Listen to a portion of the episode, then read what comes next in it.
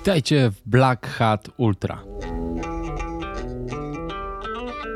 Najbliższy taki duży cel to jest 60 godzin w backyardzie. I to jest próba, którą no, chciałbym podjąć właśnie w Jabłonie, w Mistrzostwach Polski. Aktualnie wystarczy chyba 54 czy 55 pętli, żeby zakwalifikować się na indywidualne Mistrzostwa Świata do Stanów. No i to jest takie moje, można powiedzieć, marzenie, które jeszcze myślę, że jest w pewien sposób możliwe. Ogólnie mam tak, że jakiś cel, który sobie zakładam, musi być realny. Czyli w tym momencie, gdy biegam 2,54 w maratonie, nie powiem sobie, że za dwa lata pobiegnę 2,40. Tylko powiem sobie, że pobiegnę poniżej 2,50 i do tego będę dążył. Takie myślę cele, cele takie totalnie odrealnione nie działają na człowieka dobrze i nie ma sensu tego sobie tak układać w głowie, tylko po prostu po kolei.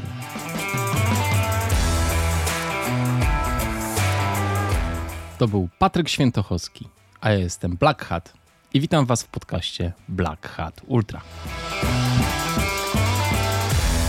Patryk jest jednocześnie tegorocznym maturzystą i rekordzistą Polski w Backyard Ultra, nowym formacie zawodów, którego twórcą jest Lazarus Lake, ten sam, który wymyślił Barkley Marathons. Format ten polega na tym, że raz na godzinę trzeba pobiec 6 km 700 metrów, zatrzymać się i z wybiciem kolejnej pełnej godziny wyruszyć na kolejne 6 km 700 metrów. Wydaje się proste, prawda? Jednak po 10-15 pętlach, czyli 10-15 godzinach takiego biegania, zaczyna być bardzo ciężko. I mocna głowa oraz logistyka związana z odpoczynkiem i odżywianiem stają się najważniejsze. W mojej głowie urodziło się pytanie, skąd w takim razie taka determinacja w 18-latku? Jak ją w sobie wypracował? Zazwyczaj mocni ultrasi to ludzie doświadczeni przede wszystkim życiowo którzy bieganiem w dużym stopniu rozwiązują swoje problemy wynikające po prostu z dorosłego życia. Jak to się dzieje, że Patryk tak niesamowicie wymiata w jakże trudnym formacie biegania, nie mając tych trudnych doświadczeń? Z odpowiedzią przychodzi nam matma. Patryk to matematyczny olimpijczyk. Rozkmienia wszystko w głowie, liczy i układa, analizuje i dostosowuje się. Patryk to też sportowiec pełną gębą. Jeżeli poczytacie jego posty na Facebooku, to poczujecie o czym mówię. Nie ma tu miejsca na użalanie się nad sobą, jest tylko lekcja, analiza i nauka. Gdy nagrywaliśmy ten odcinek, Patryk był przed kolejnym startem w backyardzie, tym razem w Bielawie, w górach Sowich. Po raz kolejny pobił rekord tego formatu w edycji polskiej, tym razem swój rekord, i nabiegał 348 km, pokonując 52 pętle i 5400 metrów przewyższenia. Zapraszam serdecznie na rozmowę z biegaczem, który nie ma co ukrywać. Jest naszą nadzieją na świetne wyniki w długim bieganiu. Posłuchajcie. Cześć Patryk, witam cię. Cześć, witam, dziękuję za zaproszenie. Cała przyjemność po mojej stronie. Słuchaj, jak to się stało, że się zaangażowałeś w ogóle w sport i w bieganie? Wszystko zaczęło się od lata 2019 roku, kiedy postanowiłem wziąć udział w małym amatorskim biegu na 7 km nieopodal Mińska, z którego pochodzę. Pobiegłem w tych zawodach, zająłem drugie miejsce w swojej kategorii wiekowej, no i stwierdziłem, że zacznę biegać. Jaka to była kategoria wtedy? To była kategoria do 15 lat, miałem wtedy 14 lat. Wow. Fajnie, że dopuszczali w ogóle takie młode osoby do startów, prawda? Bo to mm. były normalnie seniorzy też biegali w tych zawodach. Tak, dorosły bieg, ale amatorski, taki zwykły na 7 kilometrów. Mhm. No dobrze, ale co w ogóle cię skłoniło do startu w zawodach? Masz jakieś e, wzorce w rodzinie? Ktoś cię namówił, czy ty tak sam z siebie zacząłeś biegać? Od bardzo dawna grałem w piłkę, w tym się realizowałem i byłem dość dobry. No ale w pewnym momencie jakoś tak przestało mi to sprawiać, myślę, satysfakcję i przestało przede wszystkim dawać taką możliwość ciągłego rozwoju, takiej świadomości, że mam wpływ na to, co robię, na wyniki. No i wtedy właśnie stwierdziłem, że wystartuję w biegu. No i później już się wkręciłem w to. Zauważyłem, że ma to sens. E, zacząłem trenować. Po dwóch miesiącach udało się pobiec 5 km poniżej 20 minut. Później kolejne 2-3 miesiące treningu i to już było 10 km poniżej 40 minut. Za takiego początkującego biegacza, który dopiero zaczął, to wynik zdecydowanie optymistyczny i dlatego to się tak rozkręciło. Dystanse były coraz dłuższe, tempo coraz szybsze i tak się stałem, gdzie jestem tutaj. A w piłkę? Jak to się stało, że zacząłeś grać w piłkę? Raczej tak jak w przypadku wszystkich innych y, młodych osób w tym wieku. Miałem myślę około 7, może 8 lat. Była szkółka piłki nożnej w okolicy, przy szkole. Nie pamiętam dokładnie, jak to tam wyglądało, ale podejrzewam, że rodzice zapisali mnie na treningi, zacząłem chodzić i tak to się potoczyło. Czy lubiłeś piłkę nożną? e, Śledziłeś e, wyniki swoich ulubionych e, zespołów, czy po prostu właśnie rodzice cię zapisali? Tak, w tym okresie zdecydowanie bardzo interesowałem się piłką, rozwijałem się, no i to było główne zajęcie, główne... Mhm. Wtedy jeszcze o bieganiu nie myślałem, nie wiedziałem w ogóle, że takie biegi istnieją. W ogóle nie myślałem o tym, że w przyszłości mogę robić coś innego niż właśnie gra w piłkę, że jest jakaś tam inna droga jeszcze sportowa. Ale tak jak zacząłeś grać w tę piłkę, to już myślałeś o jakimś profesjonalnym graniu i o przyszłości? Wiązałeś przyszłość z piłką? W przyszłości zawodowej zdecydowanie nie, to nie był ten, ten, poziom, ten poziom e, rozgrywek. Natomiast myślę, że gdybym nie przestał wtedy grać, no to gdzieś w okolicach tej lokalnej drużyny Mazowia bym e, skończył. Myślę, że nic tutaj więcej nie miało możliwości się zadziać. A czemu tak uważasz? Dlaczego się pytam? Dlatego, że mm, masz taki post na Facebooku, w którym mówisz, żeby ludzie nie przestawali e, w dążeniu do celu i żeby ćwiczyli, żeby trenowali, bo gdzieś tam daleko jest, jest ta przyszłość. Dlaczego ty uważałeś, że wtedy dla, dla ciebie nie ma tej przyszłości w piłce? E, Myślę, że głównie dlatego, że nie widziałem e, rozwoju. Ciągle grałem, ciągle byłem na myślę jednym poziomie, tutaj nic e, nie, nie poprawiały się te, te moje osiągnięcia, ciągle w jednej drużynie. No i nie miało to jakichś tam większych perspektyw na rozwój. Gdyż ja właśnie lubię coś takiego, że mam wpływ. Każdym dniem, który, który jest, każdym treningiem, który wykonuję, mam wpływ na to, gdzie będę za miesiąc, gdzie będę za pół roku, za rok. No w piłce tego po prostu w tym momencie, w tamtym momencie nie widziałem. No i stąd właśnie ta decyzja o Czy to bieganiu. dlatego, że piłka to sport drużynowy, a nie indywidualny? E, tak, zdecydowanie po części dlatego. Wiadomo, jeżeli jeden zawodnik jest dobry, niekoniecznie drużyna musi wygrać. Wszystko jest zależne od całej drużyny, a jeden zawodnik no nie ma takiego wpływu w ogóle żadnego, czy żadnego, no jakiś ma, ale nieznaczący na wynik. A w bieganiu e, wszystko zależy od ciebie. To jest po prostu sport jednoosobowy. To, co zrobisz, tak pobiegniesz. Ta drużynowość, ta cząstka takiego właśnie zespołu u mnie jakoś nigdy nie była tak bardzo obecna. Zawsze na treningach tak starałem się bardziej pracować nad sobą. Może nie czułem tego po prostu tak, tego ducha zespołu, dlatego nie widzę swojej przyszłości właśnie w sportach drużynowych. Tak jak na przykład w bieganiu w sztafecie. Jakoś to nie ciągnie mnie i na pewno nie odnalazłbym się w tym na dłuższą metę.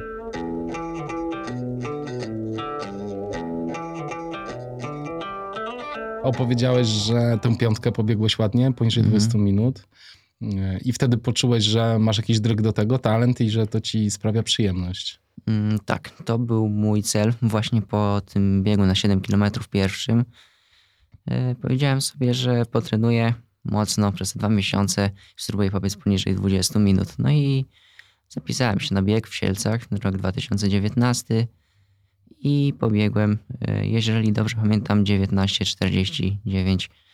To nie wystarczyło na oczywiście żadne dobre miejsce, ale wiedziałem, że to już jest to i że w tym się trzeba rozwijać i w to iść dalej. Jaki miałeś pomysł na ten swój trening przez te dwa miesiące? Skąd brałeś inspirację do tego, jak trenować?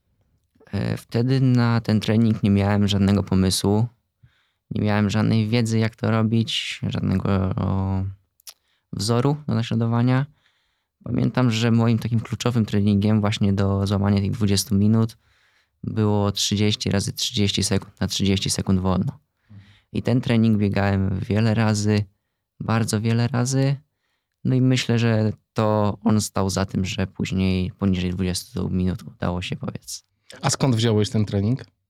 Y, Myślę, że sam go wymyśliłem. Nie pamiętam, ale raczej sam na niego wpadłem, bo nie miałem wtedy kontaktu z żadnymi biegaczami, nie miałem wtedy raczej jeszcze znajomości jakichś tam stron, jakichś tam portali o bieganiu, żeby tą wiedzę czerpać.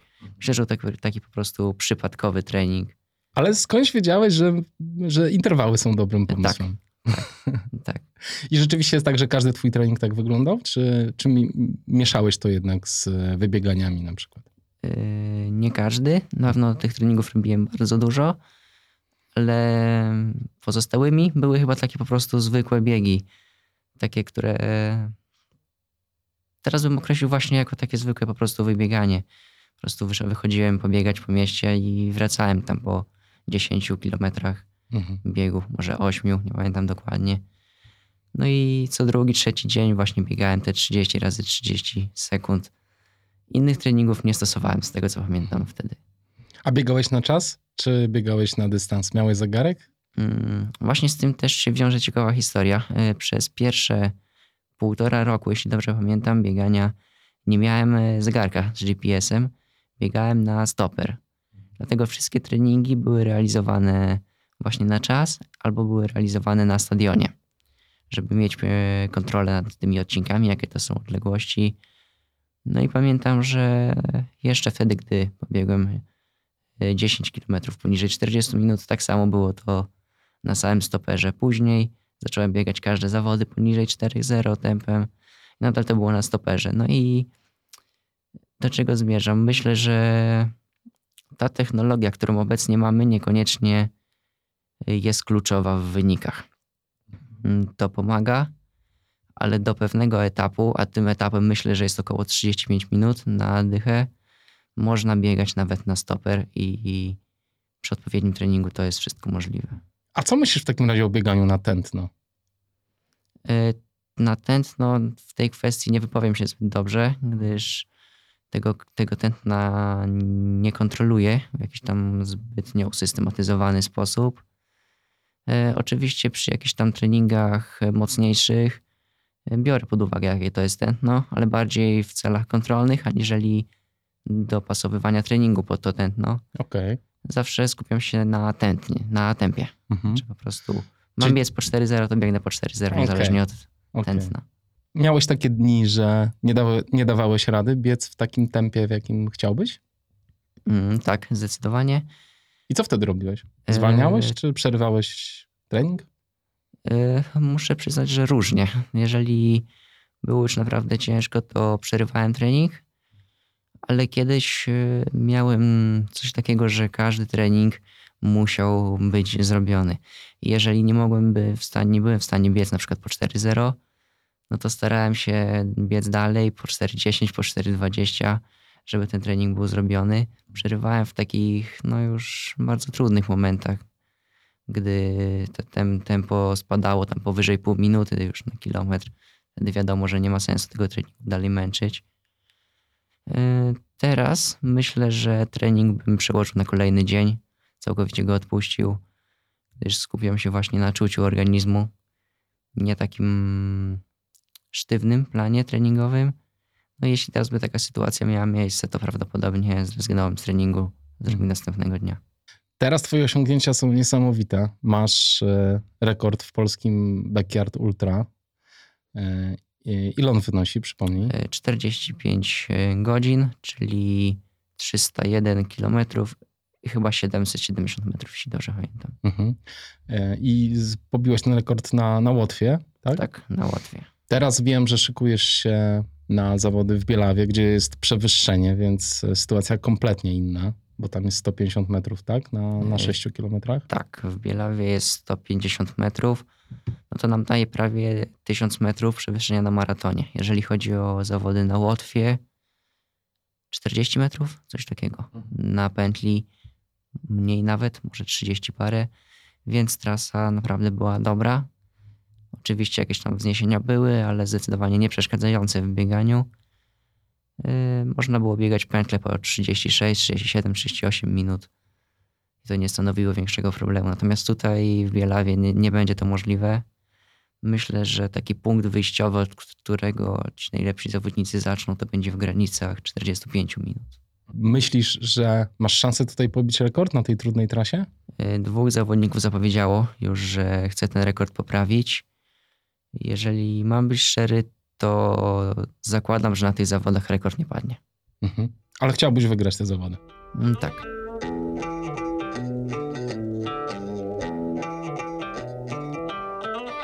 No dobrze, cofnijmy się troszeczkę. Opowiedz o tym, jak dalej rozwój twój biegowy szedł po tej piątce. Potem widziałem, że zacząłeś biegać i maratony, i półmaratony, i, i biegi Wesołej, takie 7-kilometrowe, 6-kilometrowe biegi przełajowe. Jak to wyglądało? E, czy odczuwałeś na przykład jakieś zmęczenie, jak zacząłeś więcej biegać? Czy jak się czułeś w ogóle? Czy, czy to bieganie ci sprawiało radość, czy po prostu na przykład wyniki ciebie nakręcały? Jak to u ciebie Myślę, wygląda? że wtedy właśnie te wyniki.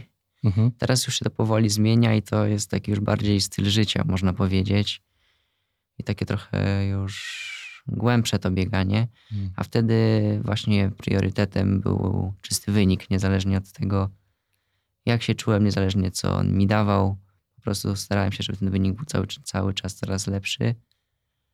E, Od piątki do maratonu jeszcze dość daleka droga, gdyż pierwszy maraton pobiegłem e, ponad rok później. Miałem wtedy 15 lat i pobiegłem maraton w Górach Świętokrzyskich, więc pierwszy maraton był zarazem górskim maratonem na dystansie tam około 44 km. Ile było przewyższenia? Jeżeli dobrze pamiętam, 1400, 1600. Więc jeśli no, na maraton dla kogoś, kto nigdy takiego dystansu nie biegł, to już jest odczuwalne to przewyższenie. No i pamiętam, że bardzo mi się ten bieg dłużył. Od 30 km już no, nie czułem się dobrze. Zabrakło trochę, trochę treningu, bo owszem trenowałem, ale nie biegałem takich jak jeszcze 30 km, 35, 40 na treningach. Pamiętam, że zrobiłem jedną 30 do tego maratonu, y, po której byłem mocno zmęczony. Maraton y, ukończyłem na drugim miejscu w kategorii wiekowej, kategoria M20, więc do 29 lat. Ja miałem 15, tak więc A ile czasu ci zajął ten maraton? z obecnego poziomu wstyd mówić, ale to prawie 4,5 godziny. 4,27 jeśli dobrze Nie no, pamiętam. z takim przewyższeniem to wiesz, Na tamtym etapie w ogóle ten czas mnie nie interesował. Ja byłem y, zadowolony po prostu że dystans pokonałeś. Tak, że przebiegłem y, maraton i to było dla mnie coś, coś wielkiego, że w ogóle tam dobiegłem. Bo pamiętam, że przed tym maratonem takim głównym pytaniem nie było to, czy ja tam zajmę jakieś miejsce. Owszem, myślałem o tym, chciałem, chciałem mieć to miejsce w kategorii. Ostatecznie się udało. Ale priorytetem było to, czy ja w ogóle dobiegnę ten dystans w jakimś sensownym czasie. No więc y, cieszyłem się bardzo, że to ukończyłem po prostu. No i myślę, że od tego momentu zacząłem też właśnie trochę, trochę myśleć o, o tych maratonach, bo wcześniej zdecydowanie nie brałem tego pod uwagę. Mm, W następnym roku pamiętam, to był, dobrze pamiętam, lipiec. Biegłem maraton we Władysławowie. Y, Jeszcze tam mm, w maju był nieudany maraton w Bliżynie, też w okolicach chyba Gór Świętokrzyskich. Skończyłem w 3.0 3.54, jeśli dobrze pamiętam. No i to był jeden z najcięższych biegów w moim życiu, gdyż było bardzo gorąco. Chciałem po- pobiec poniżej 3 godzin. No i do 35 kilometra jeszcze to tempo udawało się trzymać. Ostatnie 7 kilometrów już zweryfikowało po prostu przygotowania. No i ukończyłem właśnie 4 minuty prawie wolniej. No i następny maraton właśnie we Władysławowie, o którym wspomniałem. Tam po raz pierwszy pobiegłem poniżej 3 godzin, 2,57, 53 i wygrałem ten maraton. Mm, Przez y, 30 kilometrów biegłem albo na trzecim, albo na drugim miejscu. Dopiero tam na ostatnich 12 kilometrach wyprzedziłem jednego zawodnika. No i zaczęło się już myślenie tylko i wyłącznie o tym, żeby złamać te 3 godziny. Dobiegłem dla mnie oczywiście wielkie osiągnięcie, że te pierwsze e, pierwszy raz 3 godziny złamane, tym bardziej, że trasa nie była jak- jakoś dobra. Też około 10 km po szutrze, więc to na pewno też wpływ na wynik jakiś tam miało.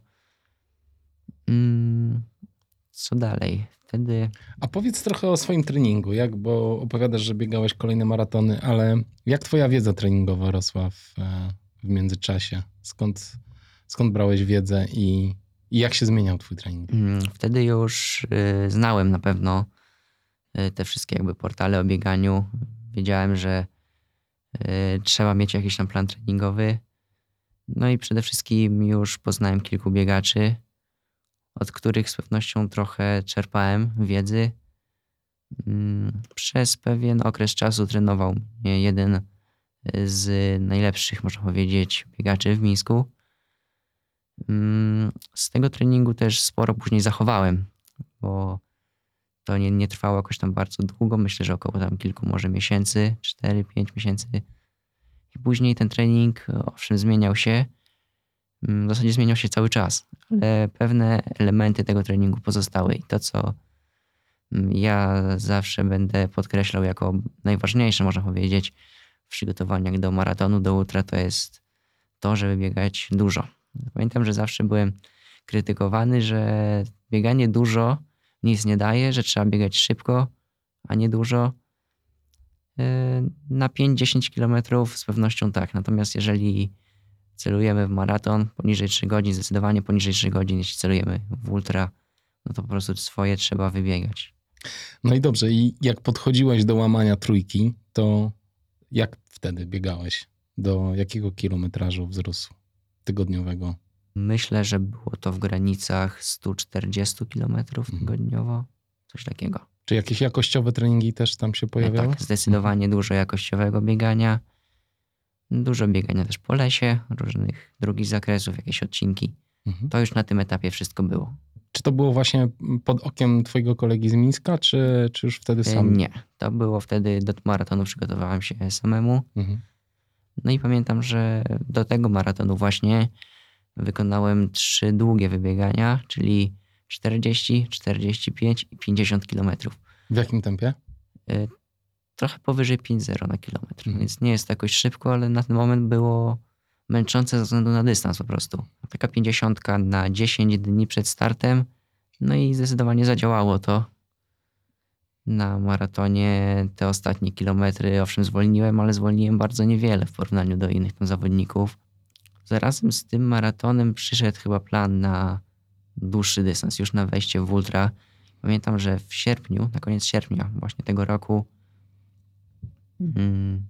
w wieku 16 lat, biegłem swoje pierwsze 100 kilometrów. I to było w Pawienicach, Mistrzostwa Polski. E, no, Czemu się uśmiechasz? Bardzo nastawiałem się na te zawody, a wyszło no niestety bardzo źle. Przebiegłem pierwsze 60 kilometrów w tempie na setkę poniżej 8 godzin, więc to jest już mocne bieganie. Przez chwilę tam byłem chyba nawet czwarty w Mistrzostwach Polski. No więc bardzo wysokie miejsce w porównaniu tam z innymi, już zdecydowanie bardziej doświadczonymi zawodnikami. E, No i po tych 60 kilometrach zwolniłem już diametralnie. To już był nie bieg, tylko taki marszobieg, myślę, byle tylko ukończyć. Dobiegłem z czasem 9 godzin 26 minut. Czyli troszkę za szybko zacząłeś. Tak, zdecydowanie, zdecydowanie wyszedł. y, Brak doświadczenia. No i brak przede wszystkim no, takich dystansów w przeszłości. Nie wiedziałem, jak to powiedz. Organizm nie był totalnie przygotowany na taki dystans. No dobrze, ale powiedz w ogóle, jak usłyszałeś o bieganiu ultra? Kiedy usłyszałeś o dystansach ponadmaratońskich? Myślę, że w momencie, gdy te maratony już były takie normalne, że nie, nie myślałem o tym, czy ukończę maraton, tylko z jakim czasem, to wtedy jakoś tak samoczynnie już e, te ultra gdzieś tam w głowie siedziało i po prostu czekało na realizację.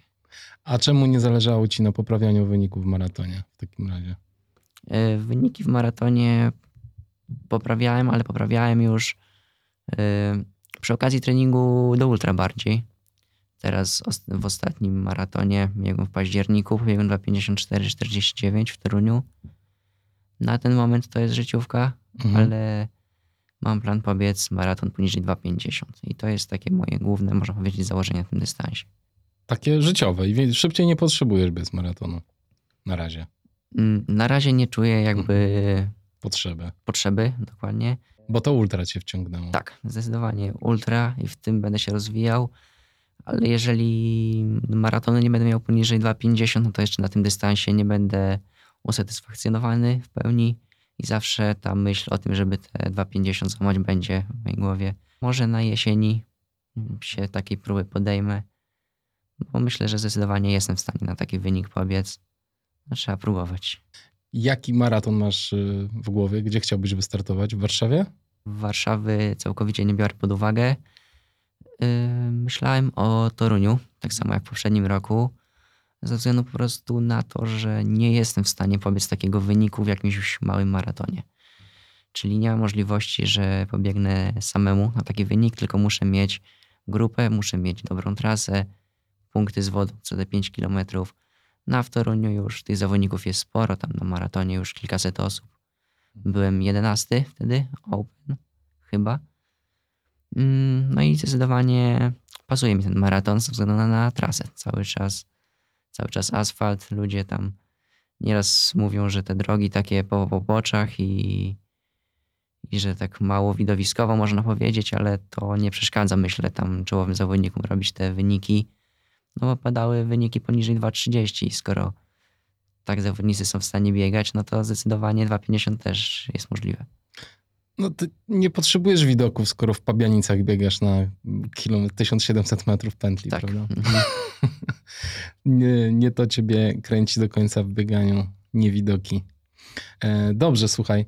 E, no dobrze, to te Pabianice 100 kilometrów i jak dalej twoje ultra się toczyło? Jakie kolejne imprezy? Rok 2022. Pamiętam, że mm, wystartowałem w pierwszych Mistrzostwach Polski w Jabłonie w Backyard Ultra. Mhm. Y, Moim takim celem było, żeby przebiec 20 godzin. Nie wiem ile to jest dokładnie, myślę, że około 140, 130 kilka kilometrów. Ale dla mnie się liczyło właśnie te 20 godzin. Jeżeli by się udało, a tak nie wiedziałem czy się uda, to spróbuję dociągnąć do 24 godzin, czyli 100 mil 161 kilometrów. Mm, Po tych 20 godzinach stwierdziłem, że w ogóle nie jestem tym zmęczony. No więc trzeba biegać e, dalej. Biegałem do 32 godziny.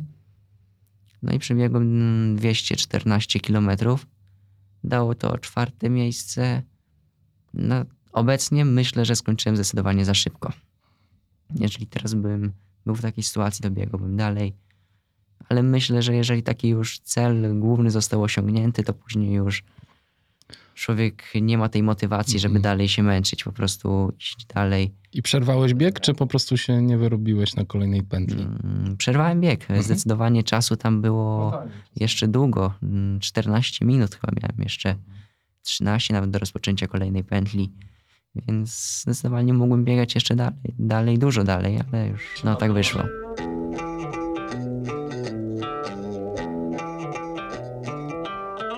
Może dla tych osób, które nie wiedzą, na czym polega e, zawody Backyard Ultra, to opowiedz, bo to nie są typowe zawody. Mhm. Zdecydowanie nie są typowe zawody. Yy, Podstawowe założenie jest takie, że biegamy po pętli 6706 metrów i tą pętlę rozpoczynamy o każdej pełnej godzinie, czyli zaczynamy na przykład zawody o 8, kończymy pętlę o 8.45 i o 9 rozpoczynamy kolejną pętlę. Jeżeli zawodnik nie zmieści się w tej godzinie, to odpada. Tak samo jeśli nie będzie już w stanie albo po prostu nie będzie chciał ruszyć na kolejną pętlę, to już odpada. Natomiast każdy, kto ukończy, ma możliwość stanąć na kolejną pętlę. No i zawody trwają do momentu, aż zostanie jeden tylko zawodnik. No jeżeli dwóch ostatnich zawodników zejdzie w tym samym momencie, no to bieg nie ma zwycięzcy. Musi być taka sytuacja, w której ostatnią pętlę ukończy tylko jeden zawodnik. Mm, W tym przypadku DNF jest przy każdym nazwisku, poza zwycięzcą, który jest y, w teorii oczywiście, bo wiadomo, że te wyniki się liczą, ale w teorii jest on jedynym zawodnikiem, który ukończył te zawody. W inni tych zawodów nie ukończyli, więc teoretycznie ich wyniki no, muszą być DNF-em, ale oczywiście liczą się te ich kilometry, które przebiegli. Lubisz tę ideę? Tak, zdecydowanie. Yy, Bardzo mi ten format podpasował. Już po pierwszych właśnie zawodach czułem taki niedosyt po tych 32 godzinach, że trzeba biegać dalej, że trzeba biegać więcej w tym backyardzie. No i to się stało też takim moim, można powiedzieć, motorem napędowym do wejścia w y, ultra już tak Na serio. cały, całym sobą. Tak, zdecydowanie. Mm, Myślę, że wtedy na tych pierwszych zawodach nikt tak nie stawiał, że pobiegnę ponad 200 kilometrów. Ja też zresztą takiego wyniku nie zakładałem. Yy, No a później zamiast się jakoś tam cieszyć z tego wyniku, to był chyba właśnie niedosyt z tego, że mogłem biegać dalej, a, a zszedłem, a skończyło się jak skończyło.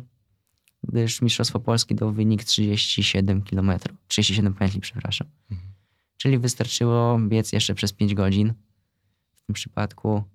To jest 30, tam niecałe 5 kilometrów, więc Zrobiłbyś to. zdecydowanie w tym etapie mógłbym to zrobić, ale nie wiedziałem, kiedy ten, ten wyścig się skończy. Mhm. Gdybym wiedział, oczywiście mnie zrezygnował, no ale na tym to polega, na tym właśnie pierwiastku takiej niepewności, Tak. że wszystko, co człowiek robi, jest nieprzewidywalne. To jest totalna mentalna gra, nie? Ten Tak. bieg. Szczególnie w finale już, gdy po prostu zostaje takich dwóch zawodników. No i finał no, może trwać no, niezależnie od, od e, czasu. Pamiętam e, w ostatnich zawodach na Łotwie finał trwał 100 km 15 godzin. Czyli os- przedostatni, czyli trzeci zawodnik odpadł po 30 godzinach, Mhm. no i ja po 45. Też mógłbym trochę dalej biec, ale zawodnik y, z Łotwy, no, klasy światowej po prostu i nie byłem w stanie go pokonać, niezależnie od tego, co bym tutaj zrobił. Mhm. Rekord polski był osiągnięty, poprawiony o 4 godziny. Poprzedni wynosił 41 pętli. Mm, No i to mi na ten moment wystarczało i te drugie miejsce przyjąłem bez jakiegoś takiego niedosytu. Raczej właśnie z radością, że ten, ten rekord polski się udało poprawić. A jak myślisz, co ci brakuje do tych najlepszych wyjadaczy w ultra? Yy, Ciężko to ocenić tak jednoznacznie, ale myślę, że przede wszystkim jeszcze mimo wszystko doświadczenia, bo trochę tych zawodów już na koncie mam, ale nadal trochę myślę za mało, nadal popełniam yy, momentami podstawowe błędy. To znaczy? Mm, To znaczy, dość e, dobrym przykładem jest ostatni bieg w Fabianicach na 48 godzin, gdy miałem od samego początku problemy z brzuchem. Nie potrafiłem nic z tym zrobić. E, Trwałem tak przez cały wyścig. Minęło po chyba około 20 godzinach, gdy już tam strata była e, bardzo duża. E, W backyardzie myślę, że opanowałem już to w stopniu wystarczającym, żeby się ścigać z najlepszymi w Polsce. Mhm. To zdecydowanie.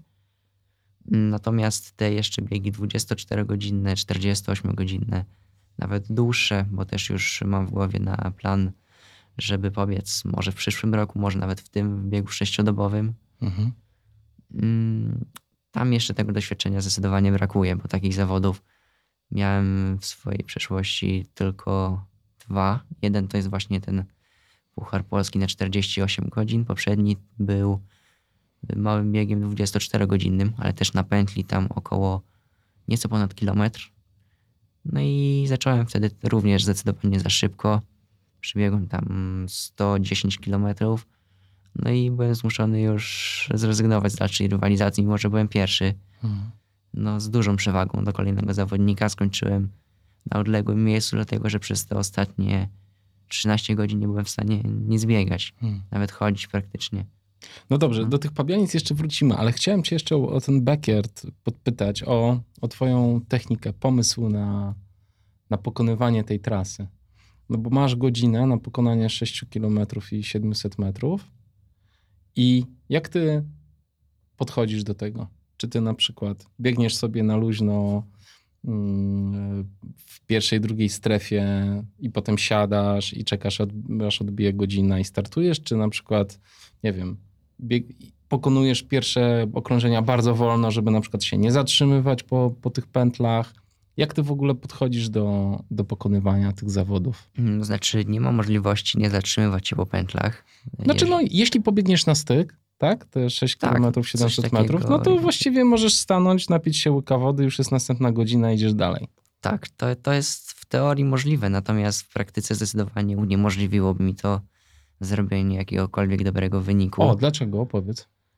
Mm, nie widzę możliwości biegania takich dystansów bez e, żadnej przerwy. Wolę pobiec trochę szybciej, Mhm. aniżeli biec tym tempem. Nie wiem, jakie to jest dokładnie tempo, ale na 58-57 minut to jest tempo, które jesteśmy w stanie zrobić szybkim marszem i kilometrem biegu. No tak. Więc y, takie tempo zdecydowanie mi nie leży. Y, w zależności od tam terenu biegam pętlę od 36 do 45 minut, tak się staram. Mm, oczywiście to jest właśnie zależne od przewyższenia, bo No tak. nie da się jednoznacznie ocenić tego. I to mi daje stosunkowo długi okres czasu na odpoczynek, na to, żeby tam poleżeć, zjeść, odpocząć, zregenerować się, a jednocześnie jest stosunkowo wolnym tempem i pozwala iść piechotą pod y, te wszystkie większe przewyższenia. Y, to, co ja zacząłem praktykować już po starcie w Jabłonie, to jest to, że od początku zawodów, nawet wtedy, gdy jeszcze jestem w ogóle niezmęczony, to każde mocniejsze podejście wchodzę marszem. Mhm. Wielu zawodników tego nie robi. Oczywiście zaczynają to robić, na przykład po 10 godzinach, po 15, po 20, no ale wtedy już są zmęczeni mhm. i to już, to już nie jest to samo.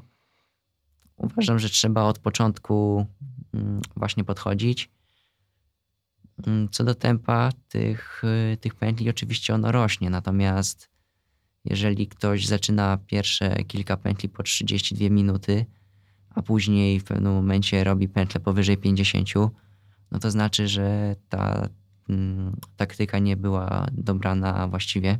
Mhm. Y, no, u mnie jest to, myślę, stabilne dość, czyli. Starasz się równo, od początku do końca równo pokonywać te pętle, tak? Nie powiedziałbym, że równo, ale powiedziałbym, że wzrost y, czasu każdej pętli jest taki stabilny, czyli co parę godzin na przykład przybywa mi tam pół minuty, minuta, ale nie ma takich skoków, że jedną pętlę ukończę w 38, następną w 48 i już mam 10 minut do startu. Tego staram się bardzo unikać. Mm, I to jest myślę właśnie taki klucz do sukcesu, ta stabilność. Zresztą wystarczy zobaczyć na to, jak biegają najlepsi zawodnicy oni od początku zaczynają w tempie, w którym troszkę szybszym niż to, w którym będą kończyć. Tam nie ma takiej, takiego czegoś, że zaczyna się, nie wiem, po 35 minut, tylko od początku jest 44, 45 i to później utrzymują. Później to wzrasta delikatnie. Tak właśnie staram się to, to ustawiać i tak robić. Mhm. Ciekawe. Ciekawe, że odpoczywanie cię nie męczy.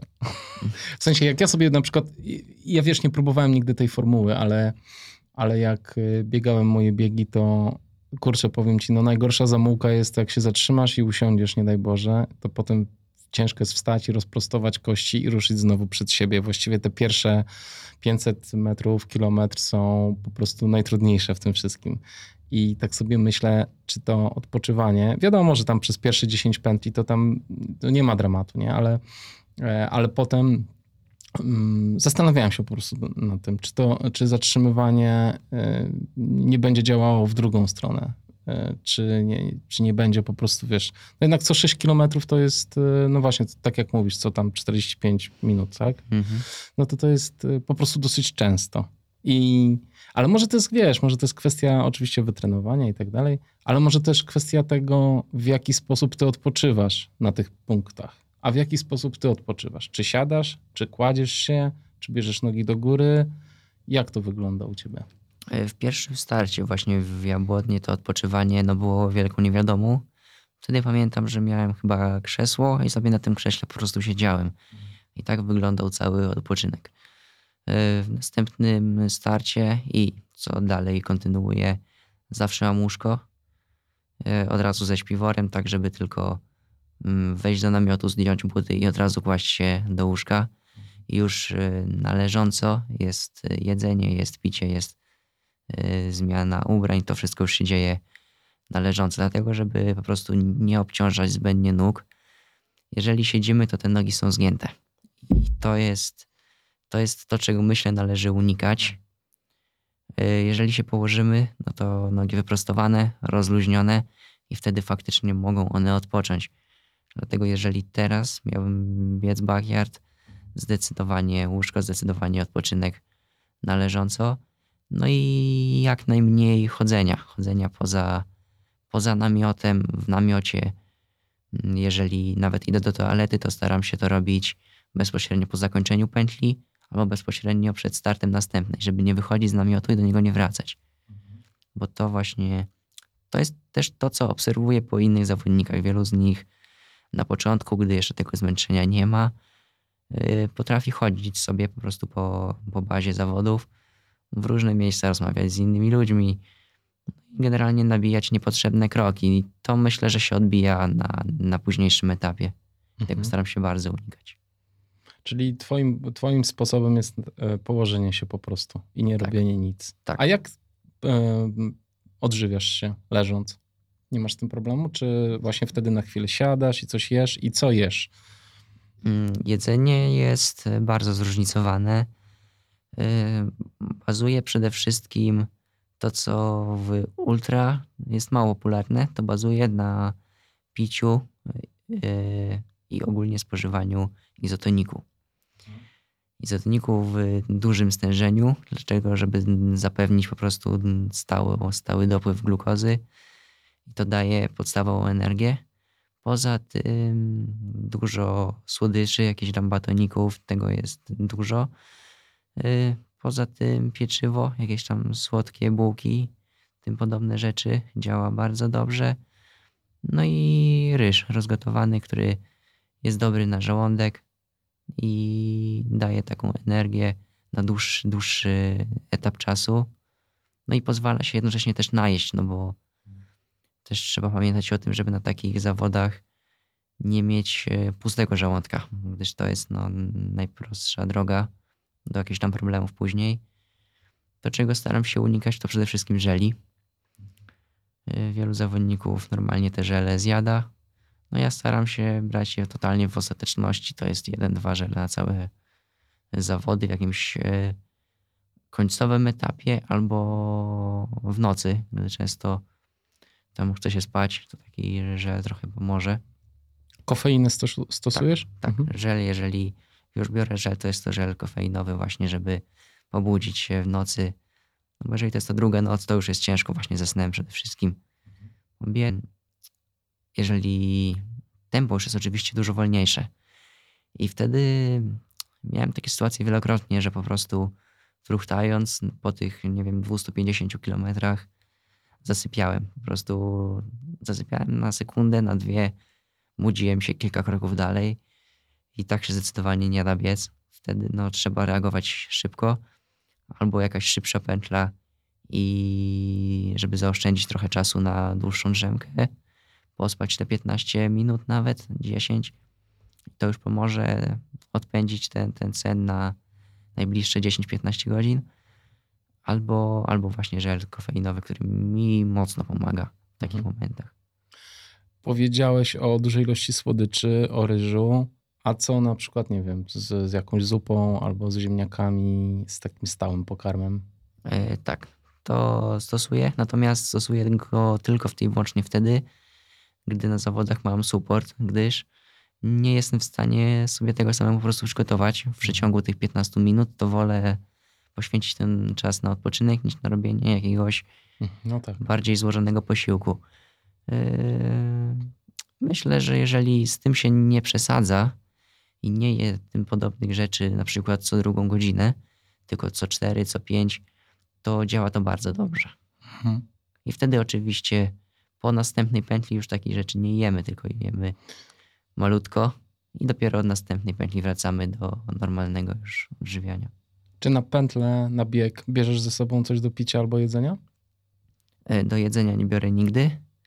Uważam, że po prostu ta przerwa co 45 minut no jest w pełni wystarczająca. Też żołądek musi mieć czas na przetrawienie tego. Oczywiście. Natomiast jeśli chodzi o picie, pamiętam, że w Jabłonnej brałem. Brałem soflaska i, i akurat przez pętlę go wypijałem. E, I co było w tym flasku? e, Chyba izotonik. Izotonik. Natomiast y, na żaden z następnych backyardów nic już y, nie brałem na pętlę. Y, W Jabłonie bardzo duży upał był i to było właśnie tym spowodowane, żeby nie dopuścić do odwodnienia, bo z tym też wielu zawodników miało wtedy problem. Mhm. I na to właśnie chcieliśmy uważać. Ciepło było? Tak, Mhm. jeden z zawodników dostał udaru wtedy po 30 godzinach. Mhm.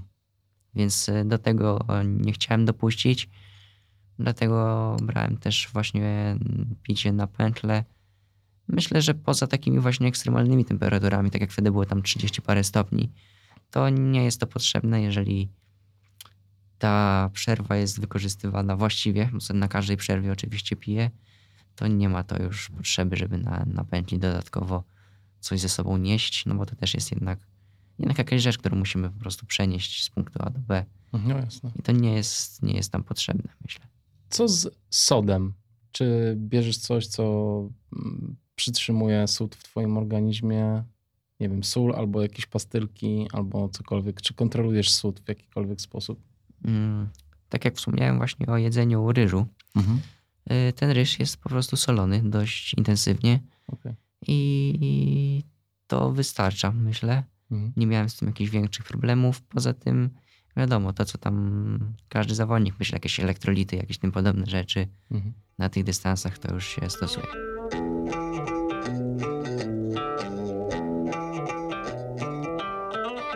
A jak przychodzi ta godzina i y, startu, pełna godzina, i mm, ty śpisz na przykład, to co? Ty sobie nastawiasz budzik, czy jakiś dzwonek cię budzi organizatora? Jak to wygląda?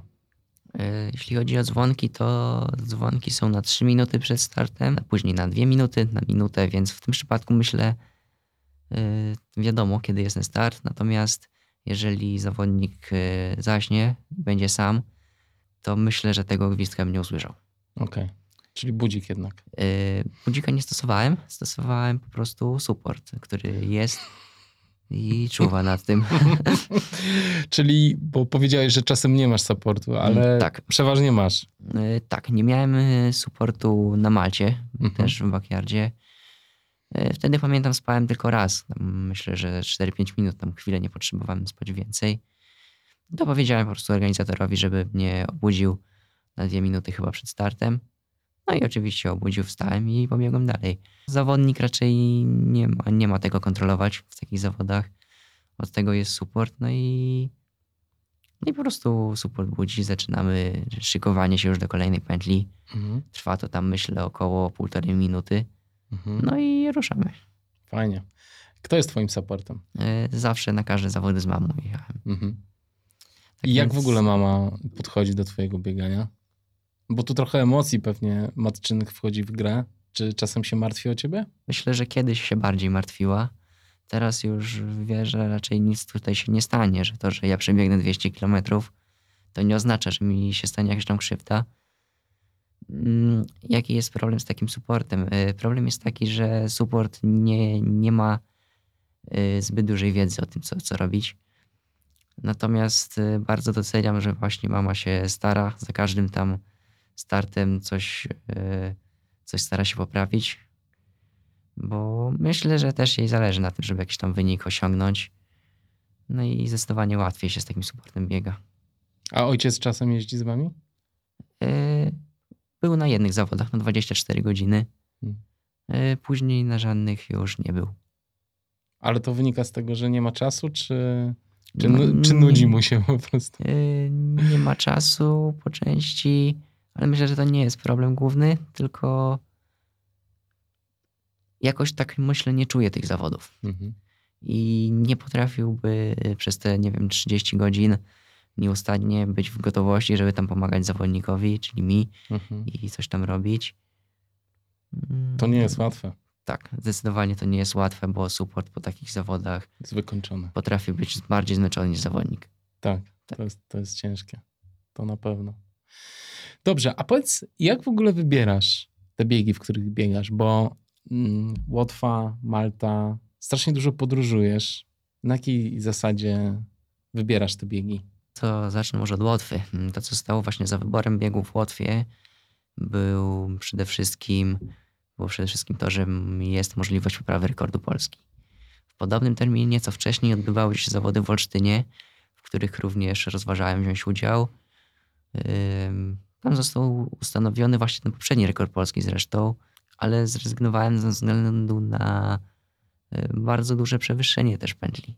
Tam było też y, 100 metrów, Hmm. przewyższenia. Tutaj 150, czyli zdecydowanie więcej, ale, ale jednak te 100 metrów już przeszkadza w wyniku. Więc y, po prostu widząc, że jest tam 41 pętli, wiedziałem, że jestem w stanie to zrobić. A zawody na Łotwie poza dobrą trasą, naprawdę dobrą trasą, oferowały również to, że y, był do niej zgłoszony właśnie mój przeciwnik, z którym zostałem w finale, który wiedziałem, że do tego momentu na pewno wytrwa. I nie jechałem tam z zamiarem właśnie zwycięstwa, bo wiedziałem, że z nim nie wygram, tylko z zamiarem poprawy tego rekordu Polski i stąd ten wybór właśnie łatwy, żeby zrobić rekord Polski, być drugim, ale mieć jednak ten rekord, który był moim celem na ten moment. Mhm.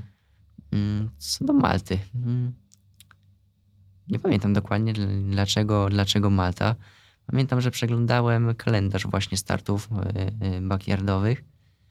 No i zobaczyłem, że jest po prostu backyard na Malcie. Wszedłem. Wyniki takie nie za dobre. Przedni zwycięzca chyba 26 godzin. Malta wiadomo, no, ładny kraj, ładne widoki. No i przede wszystkim ja też lubię podróżować. Ja też właśnie lubię pojechać gdzieś, tak jak nawet w góry, pozwiedzać trochę. I myślę, że ten aspekt taki trochę turystyczny też za wyborem tej Malty stał. No i poza tym oczywiście łatwość też transportu, no bo y, samolot z Warszawy, jesteśmy na Malcie i zostało tam chyba 14 km z lotniska tylko na start. Mhm. Więc tutaj ta logistyka, no jak na tak daleki start, to jednak drugi kraniec Europy, to była bardzo prosta. No więc dlatego, no i oczywiście udało się wygrać. A ładna pętla na Malcie? Y, pętla na Malcie składa się z dwóch pętli. Pętla dzienna, pętla nocna. No to pętla dzienna była całkowicie po wybrzeżu, po skałach. Mm, trochę asfaltu, ale niezbyt szybka. Taka wolna, trudna, taka... Techniczna trochę. Tak, taka techniczna pętla. No i drugiego dnia bardzo wiało, na tej pętli pamiętam. Natomiast pętla nocna 100% asfalt lub chodnik. No więc tam biegało się no bardzo fajnie. Mm, pamiętam w nocy przyszła burza, bardzo duża.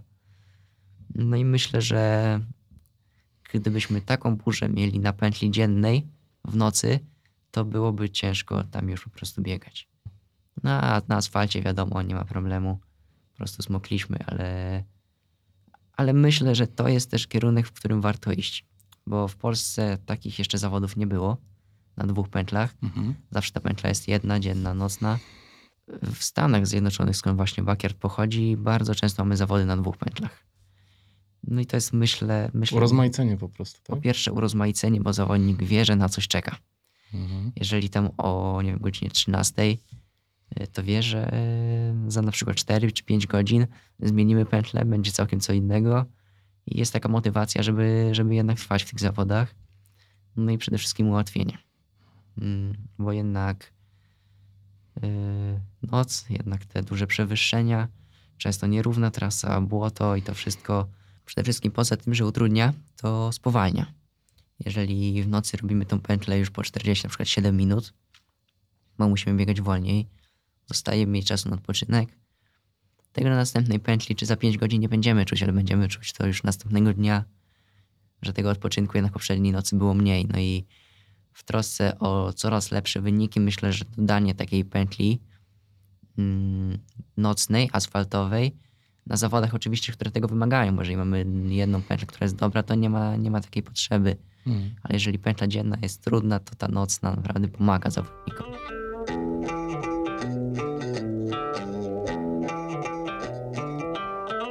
A opowiedz w takim razie, przygotowywałeś, w zeszłym tygodniu biegłeś te, te pabianice, prawda? 48 godzin podszedłeś do, do tych zawodów. Jak szykowałeś się do tych zawodów? To był mój taki, można powiedzieć, główny cel na, na ten okres yy, wiosenny. To był właśnie start na Łotwie oraz w Pabianicach. Yy, szykowałem się do tego dość mocno na tyle, ile byłem w stanie, gdyż to był jeszcze dość yy, trudny okres w szkole. Nie miałem za dużo czasu y, na przede wszystkim sen. Mhm. Więc ten y, kilometraż nie był jakiś tam bardzo duży i nie był, myślę, też trochę wystarczający na tego typu zawody. To było około 150-160 km tygodniowo, czyli tam 8-9 treningów. I to, na czym się wtedy skupiałem, to raczej nie szybkość, nie jakieś tym, tym podobne akcenty, tylko tylko po prostu bieganie. Mhm. Robiłem też e, długie treningi, 40, maraton e, na treningu. A jak tempo dobierałeś tych wybiegań? Czy to po prostu wychodziłeś i tak biegałeś na luźno, tak jak ci pozwalał organizm danego dnia, czy, czy znowu mm, starałeś się konkretne tempo trzymać? Na takich zwykłych, codziennych y, treningach raczej w ogóle nie patrzę na tempo w celu jego jakiejś tam korekty. Po prostu je tak kontroluję, jakie ono tam jest. Y, staram się po prostu biegać, żeby to było luźno. Bo myślę, że wiele osób za szybko biega te treningi i to, to nie jest to, co powinniśmy robić. Natomiast jeśli biegnę 40-50 kilometrów, to staram się tam już biec troszkę szybciej, ale nadal w pełnym komforcie. To jest tam tempo około 4,35, y, 4,40, czyli nadal no, luźny bieg, ale już nie taki całkowicie trucht i te właśnie długie, długie wybiegania staram się realizować trochę szybciej, żeby jednak trochę tego zmęczenia weszło już w mięśnie, ogólnie, żeby, żeby po prostu lekko to odczuć już. A jak się regenerujesz po powrocie do domu? Mm, jakichś takich sposobów nie mam i przyznam, że regeneracja to jest to, co u mnie mocno kuleje. Y, na pewno bardzo dużo daje sen i w okresach, y, w których y, nie miałem szkoły, jakieś ferie, święta i tak dalej, trening szedł mi o wiele lepiej. No czyli wiadomo, że po prostu ciągłe wstawanie o tam wczesnych godzinach, późne chodzenie spać i to ma bardzo duży wpływ na trening. Natomiast jeżeli chodzi o jakieś sposoby typu fizjoterapia, typu jakieś tym podobne rzeczy, nie stosuję. No myślę też dlatego, że nie mam taki, taki, taki, takiej możliwości. Ale nigdy tego nie stosowałem, nie wprowadzałem do treningu i myślę, że też na tym etapie to jeszcze nie jest jakoś tam kluczowe. Jeżeli mówimy o takich zawodnikach, wiadomo, z poziomu już światowego, to tak, tam każdy, każdy trening musi być jakoś zregenerowany, ale to moje bieganie jest nadal po prostu zwykłym amatorskim po prostu treningiem, więc tutaj no, jakichś zaawansowanych metod y, nie ma sensu, myślę, wprowadzać. To prawda, ale te obciążenia, bo jednak dużo biegasz, to one się gdzieś tam sumują i odkładają. Wiadomo, że dużo można zrzucić na, na karp twojego młodego organizmu, który sobie poradzi z tym. Myślę też, że warto o tym pomyśleć zawczasu, ale też nie jestem ekspertem, więc. To, co w treningu uważam za najważniejsze, żeby nie dopuścić właśnie do jakiejś kontuzji, do jakiegoś przetrenowania, to jest po prostu zużycie swojego organizmu. I jeżeli już biega się te parę lat na takich dłuższych dystansach codziennie, to zawodnik czuje po prostu, kiedy to przetrenowanie się zbliża. I w takiej sytuacji ja potrafię wyjść e, na trening, mając założone na przykład 20 km czy 25, a wrócić do domu po 5. Mhm. Y, oczywiście w drugą stronę też to działa, że nieraz z 20 zrobi się 40, ale myślę, że po prostu trzeba wiedzieć, kiedy, kiedy odpuścić, bo jeżeli pójdziemy te 2, 3, 4 treningi za daleko, no to później, żeby się z tego zregenerować, możemy potrzebować na przykład dwóch tygodni. Mhm. Bo tutaj jeden, dwa dni odpoczynku i możemy wrócić do treningu, więc myślę, że właśnie tędy trzeba iść, tym właśnie czuciem swojego organizmu i, i takim rozsądkiem w tym, co się robi. Słuchasz muzyki na treningach, czy, czy totalnie skupiasz się na bieganiu? Nie, nie słucham muzyki w ogóle na treningach, bez słuchawek biegam. Y, jeżeli komuś to pomaga, no to, no to tak biegam. Nie widzę żadnego jakiegoś pozytywnego wpływu, mhm. jeżeli chodzi o mnie. Mm, słucham muzyki natomiast na rowerze. Też y, oczywiście nie traktuję roweru jako trening. Mam Y, rower szosowy, nieraz y, na nim pojeżdżę, ale to jest czysto rekreacyjnie. Nieraz mhm. przejechać 30-40 km i tyle. To wtedy ta muzyka pomaga. Tak jest po prostu fajniej, przyjemniej. W bieganiu tego nie potrzebuję. A siłownia? Albo ćwiczenia jakieś siłowe w domu? Albo brzuszki, nie wiem, planki, cokolwiek? Yy, siłowni, na siłowni nie uczęszczam. Nie mam właśnie nic wspólnego z tym podobnym właśnie treningiem ale stosuję, stosuję ćwiczenia siłowe. Nie na jakichś dużych obciążeniach, ale takie właśnie podstawy, czyli jakieś tam brzuszki, przysiady, mm, jakieś wykroki na taśmach i tak dalej. Mhm. To to wszystko jest. No, to... Regula regularnie ćwiczysz w ten sposób, czy tak. jak ci przyjdzie ochota? Mhm. Znaczy, jak mi przyjdzie ochota, ale dbam o to, żeby to było regularnie. To nie jest tak, że mam jednego dnia zaplanowane, że muszę wykonać jakiś tam trening w postaci iluś tam wykroków, ilość tam przysiadów, ilość tam brzoszów i tak dalej. No to jest raczej, raczej spontanicznie, ale dbam o to, żeby, żeby to w treningu ciągle tam regularnie było. Czy co, raz, dwa razy w tygodniu? Tak, Mhm. coś, coś, coś takiego. To nie, nie jest jakoś tam bardzo ważne na zawodach, ale, ale w tych późniejszych etapach już pomaga. Mhm. I czuję, że to ma znaczenie, no bo jednak taki trening siłowy, nawet nóg, to jest jednak większa odporność na te kilometry. Te mięśnie są w stanie po prostu wytrzymać więcej, większy dystans, więc, więc nie skupiałbym się na tym kosztem treningu biegowego, ale jeżeli jest możliwość, to po prostu trochę takiego treningu dołożyć i to na pewno przyniesie pozytywny efekt. Wspomniałeś o szkole. Pisałeś maturę w tym roku? Tak. Jak ci się łączyło jedno i drugie? I Yy, szkoła, i bieganie. Y, Ostatnia sytuacja była taka, że z biegu w Pabianicach wróciliśmy około godziny 23-24 do domu. Ja Poszedłem spać, a następnego dnia rano miałem maturę z matematyki. Mm, Więc y, no nie zawsze łączyło się to tak, jak powinno.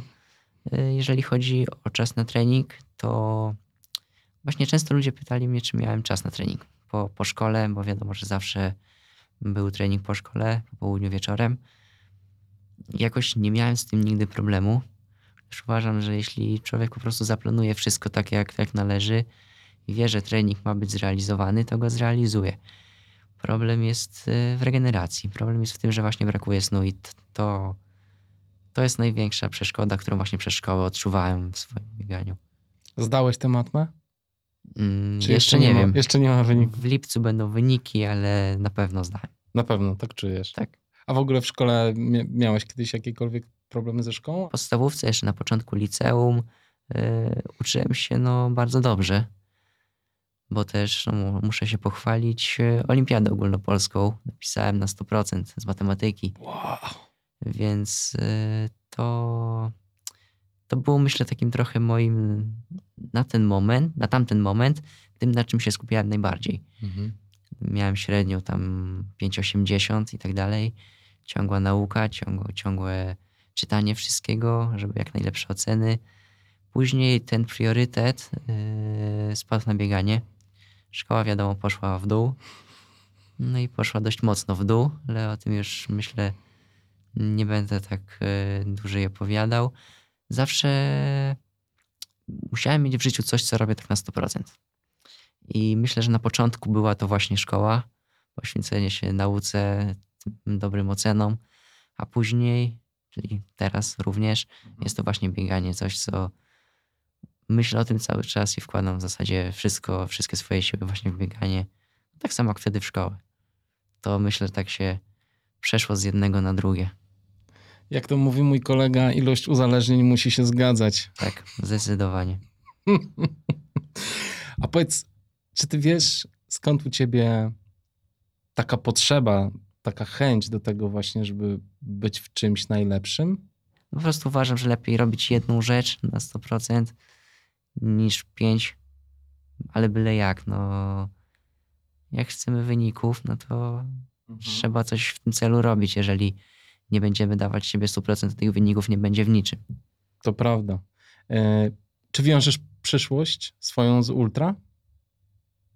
Mm, Przyszłość zawodową? Wiesz co, zawodową. No, czy chciałbyś,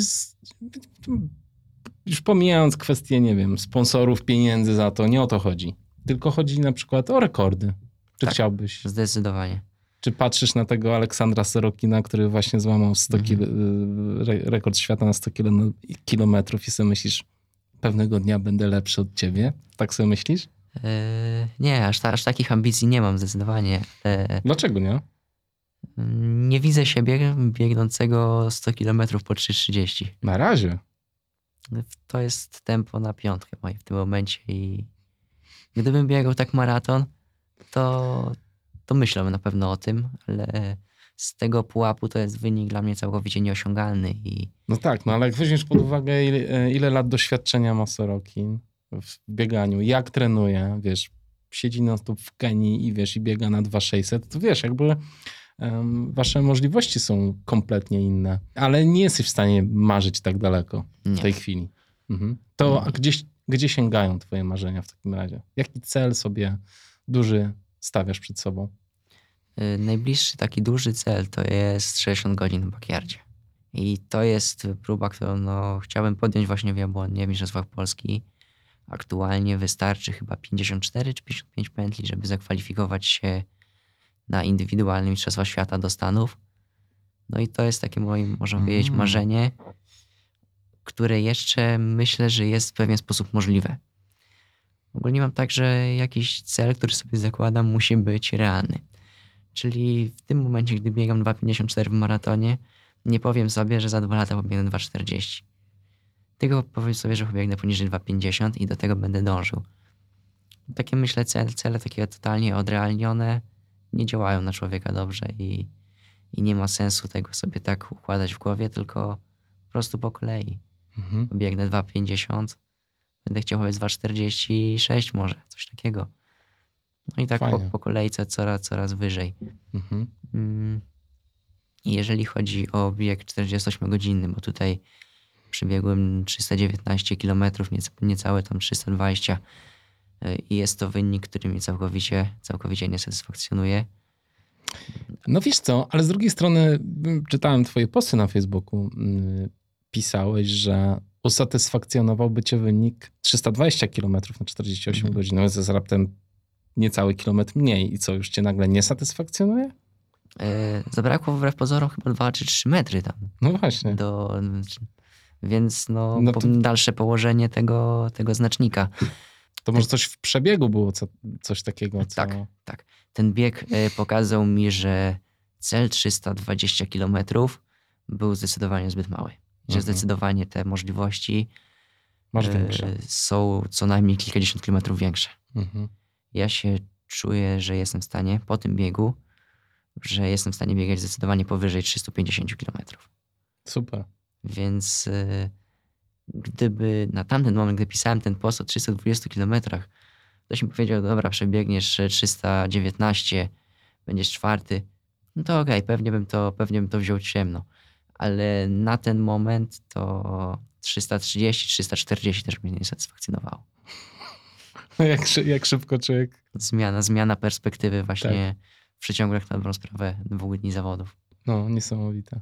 Niesamowite. Ale to jest właśnie wszystko świadczy o tym, że, że jesteś na początku drogi, że się rozwijasz i że uczysz się bardzo dużo. Każde zawody to jest ogromna lekcja dla ciebie, Tak, prawda? zdecydowanie. Z każdych zawodów staram się też e, wyciągnąć wnioski. Mhm. Mm, Backyard udało się doprowadzić już do tego, że wiem, co robię, wiem, jak reagować na różne sytuacje. Natomiast, jak właśnie wspomniałem, w tych biegach 48 godzin 24 jeszcze tego doświadczenia nie ma. Mhm. No i na pewno będę musiał jeszcze, myślę, że z jedne, dwie zawody zniszczyć, tak jak właśnie już tutaj dwukrotnie się stało, mm, żeby po prostu zacząć biegać na, na poziomie swoich możliwości. Mhm. Czyli potraktować je jako naukę po prostu. Dwie, Znaczy- dwie kolejne imprezy, tak? nie jestem zwolennikiem traktowania czegoś jako sam trening, jako samą naukę. Zawsze trzeba podejść, tak jakby to miały, miały być zawody znaczące. Bo dopiero w takim przypadku te sytuacje, które się trafiają na zawodach, mają możliwość się zadziać, bo jeżeli ja podejdę od razu do zawodów y, na przykład na 24 godziny treningowo, na zasadzie o pobiegam sobie i zobaczymy jak będzie, no to przebiegnę sobie te 160 kilometrów, nie zmęczę się, nic po prostu się nie wydarzy i tyle. Trzeba próbować e, biec na wynik taki, jak, jak się zakłada. Z To nastawienie jest tak. super ważne. Tak, ale mając świadomość, że coś może nie wyjść. Tak. I wtedy się uczysz I dopiero. wtedy właśnie ma Mhm. możliwość zajść ta nauka właśnie, o której mówię.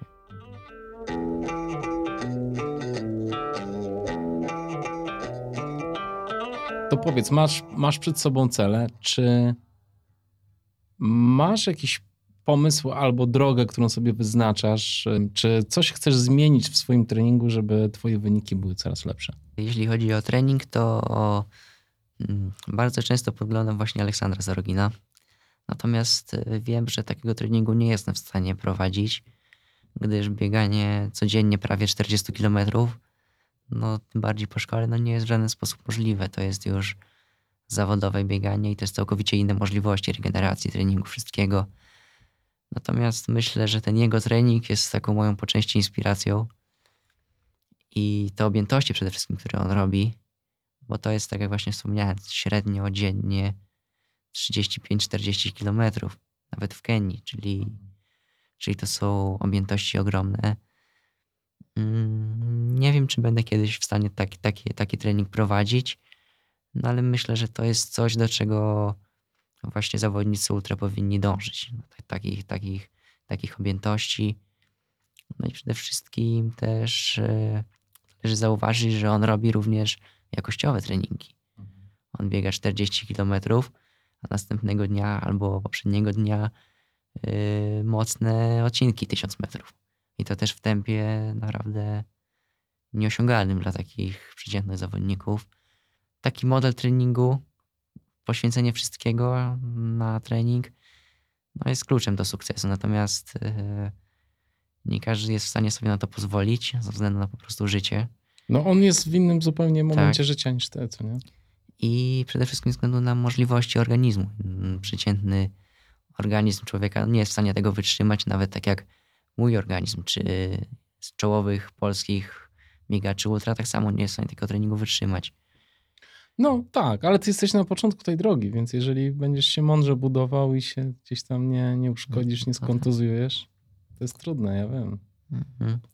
No ciągły rozwój. To jest tak. tak, dokładnie. No ale ta podstawa, czyli ten talent, który masz, a bez wątpienia masz talent. No bo ja tam widziałem jakiś twój trening, że ty... Czekaj, aż nawet, aż nawet zacytuję, bo sobie screena zrobiłem. Słuchaj. Miałeś taki trening, co mi kopara opadła. 40 km ze średnią 4,48 przy 128 uderzeniach serca. Tak. E, no to, a ty wiesz, jaki masz maksym, e, tętno maksymalne, czy nie? Mm, dokładnie nie wiem, nie. ale mm, z zegarka wynika, że jest to 190, około 7. No to 128 to jest jakaś co? Począt... Dolna druga strefa albo... No wiesz, to jest jakiś absurd stary. No, biegać 40 km, 4,48 po prostu w takim komforcie, że mógłbyś sobie herbatę pić w trakcie. No. Tak. To, to, to, wiesz, no to masz porządne tutaj od, od natury dostałeś dużo dobra, także masz wspaniałą bazę, żeby to rozwijać. Kurczę, ale się cieszę. Fajnie, nie, bo wiesz co, bo yy, no, wydaje mi się, że wiele osób ma takie poczucie, wiesz, patrząc na ciebie, że no, jesteś taką, yy, wiesz, zero presji, nie, ale, hmm. ale jesteś taką na, nadzieją naszego ultrabiegania na kolejne lata czy nadzieją, to. No tak, wiesz co, aż, w ogóle... aż takiego dużego słowa bym wobec siebie nie użył, natomiast. E, natomiast no, chcę się rozwijać w tym, chcę robić, chcę robić coraz lepsze wyniki i myślę, że ta czołówka Polski na 24 godziny, która jest no, najmocniej obsadzona, jeśli chodzi o ultra, no zdecydowanie jest w moim zasięgu i tutaj czy takie wyniki, jak aktualnie biega Andrzej Piotrowski, tak. to pobiegł powyżej 300 kilometrów. No myślę, że coś takiego nie, mhm. ale te 250 kilometrów no, jak najbardziej jestem w stanie, oczywiście w przyszłości, nie teraz, mhm. jestem w stanie jak najbardziej biegać 250-260. Do tego myślę też trzeba dążyć. Prawda jest też taka, że wiesz, jest bardzo niewielu zawodników, którzy zaczynają biegać ultra w twoim wieku, więc to jest e, tutaj też między innymi. Wiesz, Sorokin jest, e, jest facetem, który jest totalnie po przejściach życiowych, po, mhm. wiesz, po, mm, po papierosach, po alkoholu i po wszystkim, e, a doszedł do takiej formy, do jakiej doszedł. Więc ty, nie mając tego bagażu, puh, kto wie, co z tobą będzie. Tak, tylko właśnie to zaczynanie e, wcześniej, bez takich złych rzeczy w życiu, niekoniecznie jest właśnie, tak jak widać, gwarancją sukcesu. Widzimy zawodnika, który, tak jak właśnie w przypadku Aleksandra, który był no, gruby w momencie, gdy zaczynał. Teraz biega rekord świata, nie ma nawet podejścia żaden inny zawodnik do niego. Mm, ale widzimy też zawodników, którzy od początku trenują. Y, krótkie dystanse, 10, maraton. Przechodzą do tego ultra i nie mogą go dogonić. No, no tak. Czyli czy, czy to właśnie to wczesne zaczęcie jest kluczem sukcesu? No nie powiedziałbym. Na pewno... Mental, nie? Bo głównie. Jeżeli chodzi o takie, taką moc mentalną, to właśnie ci zawodnicy, którzy mieli właśnie jakieś tam no, gorsze okresy w życiu, myślę, że tą mentalność mają nawet może lepszą. Dlatego, że jeżeli taki człowiek, który, nie wiem, Adrian Kostera na przykład, tak samo z papierosów zaczął biegać ultra, no to on ma w głowie taką motywację. Jednak mhm. muszę najpierw zmienić swoje życie, później iść coraz dalej. A no w moim przypadku takiego życia, takich, takich okresów nie było. No nie było, ale masz bardzo mocny fokus tak. na celu. Tak, to zdecydowanie i to na pewno pomoże. To na pewno może pomoże w przyszłości. Tylko pytanie jest takie, czy w przyszłości nie doprowadzi do jakiegoś wypalenia, takiego związanego właśnie z tym ciągłym treningiem. Aktualnie tego nie czuję całkowicie. Mhm. Mm, nadal odczuwam, można powiedzieć, taką przyjemność takiego z wyjścia po prostu pobiegać. Wiadomo, że nieraz się nie chce, nieraz człowiek by wolał spać, wolałby jeść coś, odpocząć, posiedzieć w telefonie, ale wie, że trzeba zrobić trening. Wtedy wyjdę na taki trening i w momencie, gdy wyjdę, gdy już przebiegnę ten kilometr, to już wiem, że, że po prostu, że dobrze zrobiłem. Że to była dobra decyzja, że nie zostałem w domu. I cieszy mnie to po prostu, że, że to robię.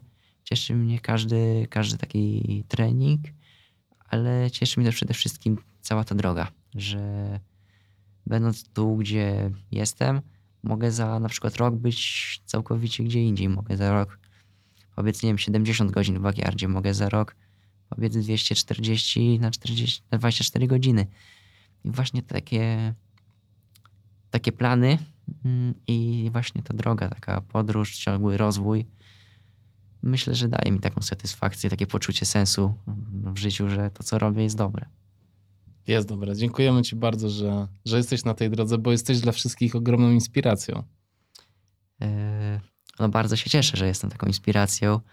E, nie ukrywam, że właśnie taką inspiracją bardzo bym chciał się stać dla ludzi, dla jak największej ilości ludzi. Pokazywać, że, że po prostu każdy może coś zrobić. Bo to jest, to jest mój taki priorytet, że bo ja zaczynałem jako szeregowy piłkarz po prostu, który wyszedł sobie pobiegać. Na pierwsze zawody poszedł bez żadnego treningu. A teraz e, mam rekord Polski Backyard Ultra. No i biegam 300 kilometrów Będę biegał niedługo jeszcze więcej. I skoro ja mogłem to zrobić, no to myślę, że każdy może to zrobić. Skoro z takiego zwykłego chłopaka można dojść na myślę w tym momencie, nie wiem, pierwszą dwudziestkę polskiego ultramaratonu, no to, no to wszystko jest do zrobienia. Absolutnie.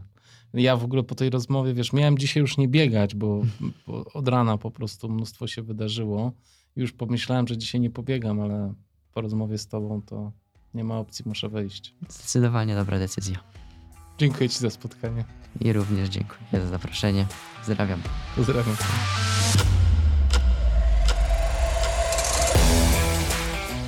Niesamowity młody człowiek, prawda? Mocna głowa, silne ego, analityczne podejście do biegania. Na tego typu płaskich biegach ultra to niesamowicie ważne cechy. Powiedziałem o tym na początku, ale jeszcze powtórzę. Po naszej rozmowie Patryk wystartował w Sowi Backyard Ultra w Bielawie, w górach Sowich, gdzie pobił rekord polskiego backyarda po raz kolejny, tym razem wykręcając 52 pętle, czyli 348 kilometrów. Warto dodać, że tym razem miał godnego rywala. Był nim Piotr Łuszcz, który zakończył rywalizację na 51 pętli. Chciałbym również sprostować, jakoby przewyższenie na tej trasie to było 150 metrów na pętli. Byliśmy z Patrykiem źle poinformowani. W rzeczywistości przewyższenie to 104 metry i na 52 pętlach Patryk pokonał łącznie 5400 metrów przewyższenia. Mam szczerą nadzieję, że Patryk będzie się wspaniale rozwijał, że zacznie współpracować z trenerem, dietetykiem i profesjonalnym supportem. Jasne, że na razie szkoła jest jeszcze bardzo ważna, ale Patryk ma szansę na szukanie sponsora już teraz. Jeżeli z głową będzie trenował i rozwijał się, to jestem przekonany, że Patryk będzie naszą ultra dumą. A zwłaszcza czekam na jego start na oryginalnym Big Dogs Backyard Ultra w Bell Buckle, Tennessee.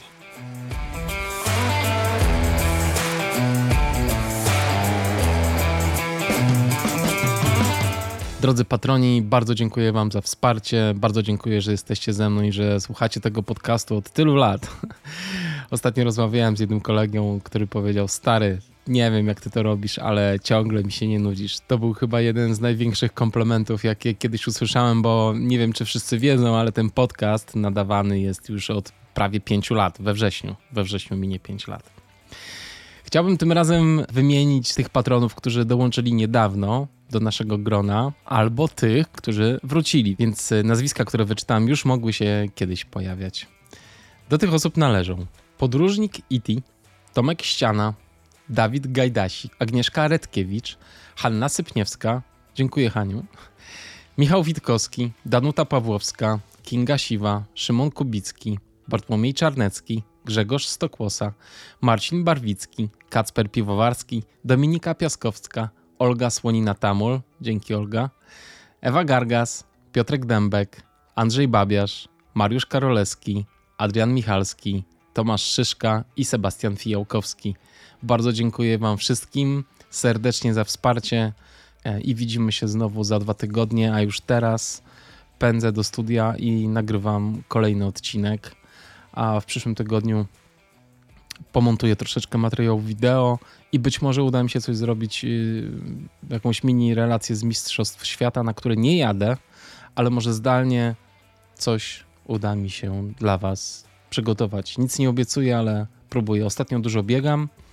Przygotowuję się do wyzwania przebiegnięcia czteru, czterech maratonów w cztery dni i mam nowe buty i się jestem strasznie zajarany i uwielbiam w nich biegać i dużo biegam i pewnie w tym tygodniu przebiegnę e, sporo, sporo kilometrów, grubo ponad stówę. A jeszcze przypomnę, że słuchajcie, dostałem nagrodę od e, Patronite'a, Diament Patronite za to, że tak niszowy podcast jak mój e, zebrał tak duże wsparcie na Patronite. Także jest mi niezmiernie miło. Zwłaszcza, że stałem na scenie razem z autorami, którzy tworzą podcasty o wojnie, o nierównościach społecznych, o, o trudnych momentach w naszej historii. Także e, naprawdę to, że podcast o bieganiu ultra tam się znalazł, jest e, dla mnie ogromnym wyróżnieniem. E, no ale tego wszystkiego nie byłoby bez Was, bez e, fajnych dusz, które, które lubią to, co robię. Dzięki Wam bardzo. Buziaki jeszcze raz i do usłyszenia. Rozgadałem się.